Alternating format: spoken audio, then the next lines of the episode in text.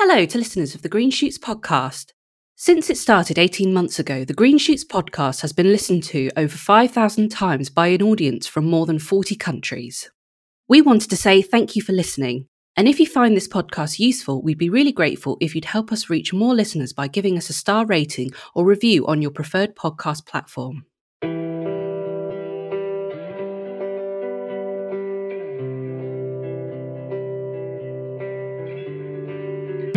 Welcome to the Green Shoots podcast by Appleyard Lees, a conversation about IP focused on the issues, challenges, and stories relevant to those who create and manage intellectual property.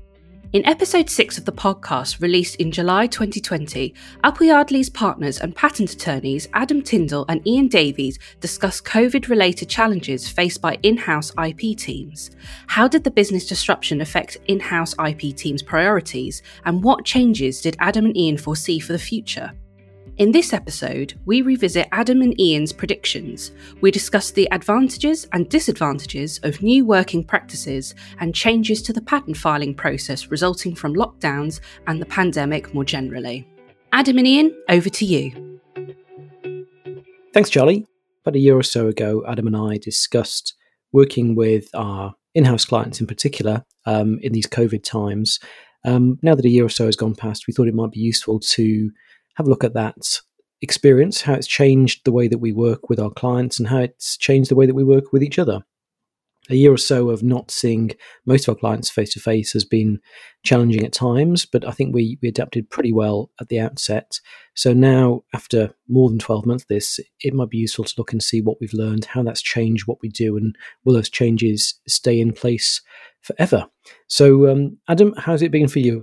Things have evolved in a way which I, I didn't anticipate. I was worried when this started that we'd you know, we'd have difficulty maintaining contact with clients and we'd have difficulty getting new clients and things. I don't know. In some ways, communications are, maybe better. I don't know. Do you think? I mean, maybe maybe talk to clients a bit more often because we're not we're not saving everything up for a, a kind of like a you know a once a month in person meeting. I, think you're right. I think particularly because I, mean, I, think like, like you, a lot of my clients aren't close by. I never used to see many of them that frequently anyway. I mean, we talk and email relatively frequently, but now with teams and so on, I feel I'm seeing them more often than I did beforehand. And and as you say, it might be we'd have a quarterly review meeting on on some cases, but now it's pick up Teams or pick up the phone and and there you are. It seems to be much more straightforward. So in some ways, one of the positives I think is it's actually improved communication. I, I know that not everyone feels that. I know some of my colleagues have found it very difficult to to adapt to this, and that they don't necessarily like working remotely. And I can see,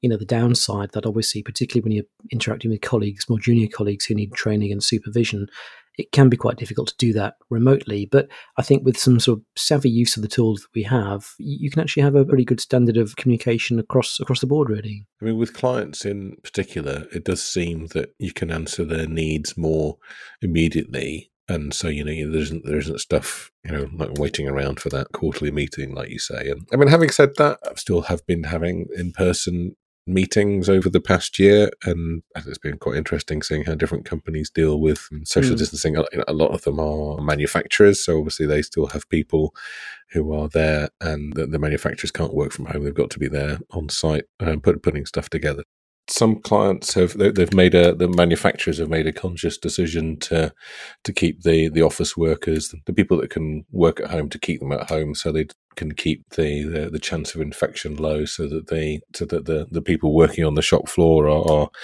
uh, are you know kept healthy or as healthy as they as they can be or as, or as virus free as they as they can be. Um, and others have, um, much like us, really have developed a, a, policy of people coming in less frequently than they did before, but kind of as and when they want to, and anybody who wants to come in can, uh, or to have you know specific days when when the teams come in or when they're having meetings. But I mean, I mean, certainly seeing I'm seeing very few cases where companies are insisting everybody comes back and it more seems to be a kind of gentle you know sort of selling the benefits, having events where people, you know, inherently it makes more sense for them to be together. And maybe it's the nature of some of the clients I work with, but they often have you know, very focused, innovation led type management and they are very focused on you know interaction leads to innovation and sharing ideas and sharing problems. So maybe it's just in those cultures because I'm lucky enough to work with them that you know the people are quite bubbly and they're quite happy to be in the same space as as one another and mm. and and it's been very nice actually to to be invited along to those events and to be be part of it we've both worked as design engineers in our previous lives. I think we we know a little of, of what that environment is like. You know, every business will be different and throw up sort of unique challenges. I mean, the business you were in, you couldn't really take part of a jet engine home with you and work on it. That wasn't really something that was practical. But the, the, the business, you know, I was working on sort of circuit board design, and you know, twenty odd years ago when I was doing that, it was quite difficult to take a, a CAD workstation home with you. But now, mm. with this remote tools that we've got, I guess it's very easy for a, a circuit designer, a software engineer to to work remotely and have pretty good contact with their teams. It doesn't require such a physical presence in the in the lab as, as, as certain technologies do. So I think that that's where there's been a real disparity between different types of business as to how well they've been able to adjust to doing things at home and how much they've simply had to have people in in the offices in, in the labs working on stuff they can't take home with them. I think that, that that's a huge um, unlevel playing field between certain types of business. One thing I think that this is useful and it reflects what's happened in the patent offices. So obviously, we spend a lot of time speaking to clients and our colleagues, but the other side of the coin, I suppose, is is dealing with the patent office. So, you know, our job is to interact with them, to file applications, to take them through to to grants. And the UK patent office, in particular, had a a practice of quite you know dispersed working anyway. I think a lot, of, a lot of examiners did tend to work from home on a at least some of the time, but obviously now all of the time.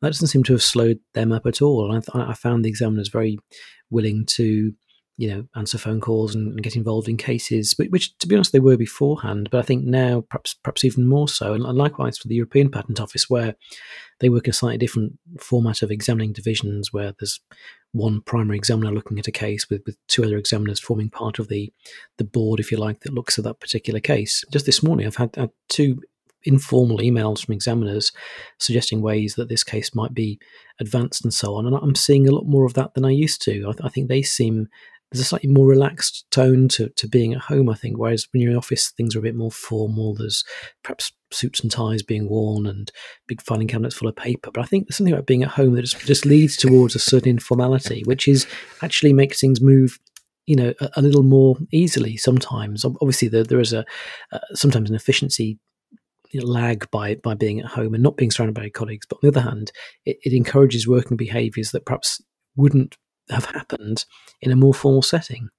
Yeah, maybe it is just because they're at home and they feel more willing to reach out and uh, beyond the beyond the walls of the of the building to talk to people. I've seen the same thing. You know, very unexpected suggestions of calls I wouldn't necessarily have expected to get before, and you know, amenable chats about um, about cases where uh, just on a different level with a different tone to how it was before. It's um, it's quite nice, really. I mean, it's quite it is a surprising effect of having all these extra communication tools that we didn't have before or we didn't use as much mm. before mm. and it's maybe has eased things along it's um yeah we just wouldn't have just wouldn't have anticipated that i remember when it all started we were you know felt terribly at sea about what does this mean how on earth are we going to carry on doing what we do and i think the software has definitely improved over the past year or maybe i've just got more used to it and we've all just got more used to to using it as a as a default but it's been you know it's been a year of evolution, which is you know, maybe leading us to quite a, a nice a nice place. Okay, so so what one of the main areas we, we, we try to support is in-house patent departments. Obviously, we, we've got a number of clients in that area. Adam and I both worked in-house for a while, both as design engineers and in in-house patent departments. So, Adam, is there anything from your, your time working in-house that, that really sort of informs the way you work now, or gives you a particular insight into the way we support those particular type of clients? In terms of work practices, the way we used to make our decisions was a, a, essentially have lots of quite long meetings about about cases, and, and although they were long, hard meetings, there was a certain mental freedom associated with that, insofar as you know you, know that today, first Wednesday in the month, this is the job we're doing. You know, we're going through these 40 or 50 cases and we're going to make decisions about all of them. There's a, a certain certainty to the to the structure of the day, which was quite relaxing in a way. Really, I just we were talking earlier about how uh, you know we we maybe maybe talk more often, but about fewer things now. And I wonder, in terms of organizing how how you come to those decisions. You know it having having uh, all the meetings were in person. Maybe you'd have a phone call but nearly always the meetings were in person and there were there were several layers of meetings to come to the decisions that you needed to make about about portfolios. Uh, but it, it seemed really important to to actually have people physically in the same place and if there was somebody on the phone it just didn't work quite right. And i just wonder if it would if that even would translate into into doing those meetings now. Yeah, I'm not sure about that. I suppose because the, the background I was in working in a telecoms company, they, they were quite slick on on having good good IT tools and so on. So the similar meeting we used to have to the one you're describing was so a three way video call between the US, the UK, and uh, a Scandinavian country. And I was two hours behind them, but the US guy was eight hours behind me. So he was literally up in the middle of the night. So I, I had to go to the office early for, say, sort of 8 a.m. Um, but he'd be sitting at his desk at midnight, 1 a.m doing this this meeting, and it was it was it was really quite bizarre. And and because the scale of the, the organisations, he he might have contributed two or three invention reports. There might have been a handful from the UK, and maybe dozens from the the Scandinavian team. So we had actually relatively little to contribute to the meeting in terms of advocating for our inventions. Right. But he had to sit through this sort of four or five hour meeting, literally all night long, listening to all, all, of these descriptions of inventions he had nothing to do with. So that was quite peculiar. I think it was a bit of a sort of a, a rite of passage for him. but that, that, that seemed to work quite well in, in that distributed way of working. So it's something that I've always been used to. Um, so if anything, it was quite strange for me to come into a situation where all of my team were in the same building, or at least in the same country. So I, I, it's always been something that's been there for me. I don't know. I just wonder, in terms of you know establishing the the trust, the rapport, and the credibility. You know, when you're making decisions about about cases, if there is still something to be said for for having those in person meetings and quite regularly, just to kind of really get a you know, it's not just about no, yes, no, let's do this. It's about getting to know people and and you know. I, th- I think we invested a lot in that as well. I mean, at the, yeah. the, time there were there were flights back and forth, and again in the days when perhaps we didn't think so much about flying, it was nothing to get on a plane. Absolutely nothing. It was just never an issue. You just got on a plane and you went to see someone, and that's what you did does feel like I mean we used to have personal meetings and it was definitely you know if I if I want to appear credible, if I want to appear like I'm sincere about what I'm saying or that I really care, you know, it has to be an in person meeting. And that definitely has lessened that feeling. I mean, I think it, it, still it still does have that that strength, but I don't think people are offended by the prospect of a video call. They're not, you know, it's not a second class solution to a meeting anymore, is it? No, I don't think so. I think that that immediacy and, like you say, the speed with which you can set things up. So if you want to have a chat to a US attorney or an Australian attorney, it's really easy to set up. Whereas the idea of flying several hours and halfway around the world seems crazy, frankly, now. So when I've been talking to inventors and clients, I've enjoyed this development where I can be sat wherever I happen to be and they're somewhere else and they want to show me something and they've got cameras which are set up and, and you know to, to show me around the article which they're looking at or they you know, there's more sometimes more effort put into animations to, to show how things really work. And I, am kind of looking forward to the next stage where you know it's some kind of augmented reality thing where we you know can can you know share an object and, and look at it more closely and interact with it uh, in a way we couldn't before I'm hopeful that it's not that far away. There are, there are toys you can have on your apps on your phone, you know, for, for scanning images of stuff, so people can look around and you know, and and uh, in a way that you couldn't before. And I don't know. I think so, certainly the the idea of you know, uh, it's fairly commonplace now with the, the CAD tools and so on that we have. But if I'm working on more mechanical inventions and sort of electronicy ones, the idea of having a CAD tool where I can you know, grab a button and spin it around and look at it from all possible angles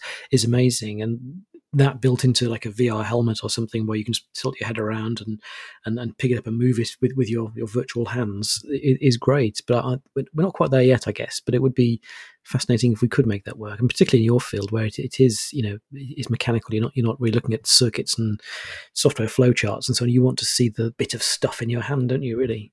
Exactly. Yeah, yeah. I still find that that actually having the article in my hand and you know seeing how those two things fit together or how it moves, how it works, is still uh, you know, as amazingly informative. Thankfully, for, for most of the clients that I do drafting with, they're relatively local, so I can still do that. But I, but I really do miss it for the ones in which I can't, and I'm just, you know, reliant on the on the two D images that they they send us. So, but you know, I mean, some clients I would never have gone to see them in the first place. So, so maybe this this evolution of tools will help with you know with all interactions with all with all the all the clients that we're doing. I think that's quite exciting, isn't it? Certainly, the designers that I work with, you know, I mean, they're always good at producing images and moving things around on screen and explaining stuff. So it's I hope, hopefully the tools will get easier, so uh, so, so we can use them as well. But uh, it, it, it's no longer exceptional to get that kind of 3D CAD or interactive dynamic design drawing. You know, it used to be quite unusual. You have to download a special driver from the internet, and it would be a bit of a faff to get it all working. But now that that's just commonplace. It's not even like the, the high end design houses that can do this stuff.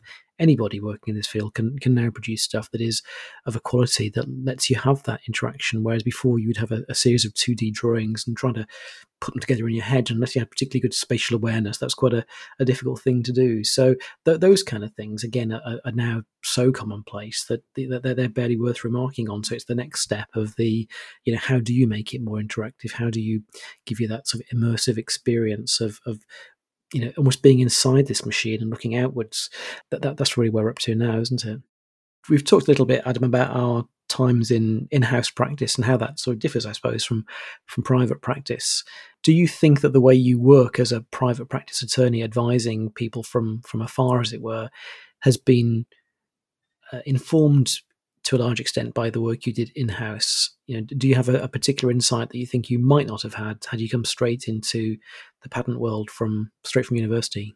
Yes, I think so. There's a surprising amount of networking required to work in house. There's a lot of people to get to know. There's a lot of people that have to make decisions. Uh, one has to understand that they have internal processes to go through. That it's, uh, you know, it's not just case comes in, process it, hurl it out the door. There's a lot of uh, upfront thinking about well, what's the best thing to do here, and it's got to be weaved into a, a design process. And has, you know, one has to understand what the design process is, and it's not just someone coming up with an idea and okay let's make it and file a patent application. There are you know innovation isn't that simple and straightforward. There's lots of different steps and and and judgments to be made and iterations and and and changes and you know the, the touch points on that process where ip have to be considered are, are, are many and various you know from the freedom to operate side of things to uh, you know when's the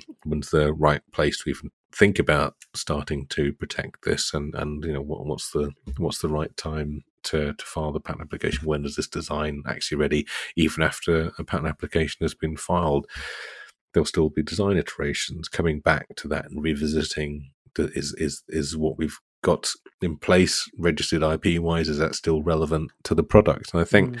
and I think one can one can know that intellectually but uh, I think it's like many things until you've lived it and experienced it you don't you don't you, you know you forget that those things are in place you you having worked in that environment you remember to go back to the client and go oh hey you know is this you know is now a good yes, time to yeah. talk about this or you know an understanding the issues that it's not just as simple and straightforward for them. It's not like receiving you know the relatively straightforward work from a foreign associate where it's you know here's here's a European case, please get this granted for us. There's a lot more. There's a lot more nuance. Yeah. I suppose that the industries we both worked in were quite sort of regimented and you know very very very design led and big design teams and, and lots and lots of processes as to how to sign off yeah. various stages of a design and each one of those sign off stages from sort of concept through to prototype through to final production model or whatever there'd be various things that had to be signed off by different people and the way it was built into our process was that part of the sign off at various stages was the IP attorney in-house saying yes we've considered all the ip positions and you know we're, we're good to go ahead so you, you, can now publicize this or, or you can now go to market because we've done an fto that we're happy with or mm. whatever it might be i think for smaller clients where it, it is you know that there aren't necessarily the same level of, of, of d- design procedures in place it's harder to build in those natural touch points as you put it to say mm. well what, what do we do at this point you know how, how can we say for sure we've considered all our options and that's where i think having that understanding of having worked in a very sort of heavily regimented environment, you just have an innate understanding of, of when these things should be checked. And sometimes it's not yeah. so apparent you know, if you haven't been in that environment, I think. Yeah. I think also to be more relaxed and understanding about, you know, that, that, that maybe there's just a bit more chat and a bit more time to be spent talking about cases pre actually, you know, starting to draft the patent application and, and just that, that, um, you know, being supportive of clients throughout the early process to, to help them make the right decisions about you know just an mm. understanding that that's that that's something that that has value and and that and that, that companies appreciate uh, so I think that's that's something we, we still do with, with with our sort of you know private practice clients now is when you have that kind of relationship with them, and that might take a time to build up. But you know the idea of just getting a phone call saying, "Can I just chat this through to you with, you? Is this something we should be thinking about?" Then you know we can give that advice. You know, it's much better to have that conversation before they've shown it at a trade show or sold their first copy of this particular article in public. And if you have that relationship with your clients, then you can advise the best way to do things in, a, in a, as if you're part of the team. And this is the whole thing of coming back to we, we like to think of ourselves as an integral part of our clients' team. So even though we are remote, we're always available and always open to have those conversations because it, it's better for the client and it saves them an awful lot of hassle and money down the line if it goes wrong. So it's a little bit of time at the outset can can save an awful lot of trouble further on. Okay, well, thanks, Adam. I think that's been a useful, uh, hopefully, in, insight into what the last year or so has, has taught us about the, the, new working environment, with a particular look at how we at Appleyard Lees support our clients in an in-house environment. That that's a particular focus for us. So, through Adam and mine personal experiences of, of working in that environment, hopefully we've managed to give you some insight into what life is like and how we are helping those particular businesses address the new normal. There you are. There's a cliche. I never thought I'd use that, um, but that's that's that's the way we're working now, and um, we have to do what we can to help people. I, I, think we've we've made great steps in ensuring that we can do so. So thank you for your time, Adam. Thanks. No, that was nice, Ean. Good chatting to you. Adam and Ean, thank you for joining the podcast. Thanks for listening to the Green Shoots podcast by Appleyard Lees. If you have a question or issue you would like our IP specialist to discuss on the podcast, then tweet us at Appleyard Lees or email us at ip at appleyardlees.com. And please don't forget to leave us a star rating or review on your favourite podcast platform.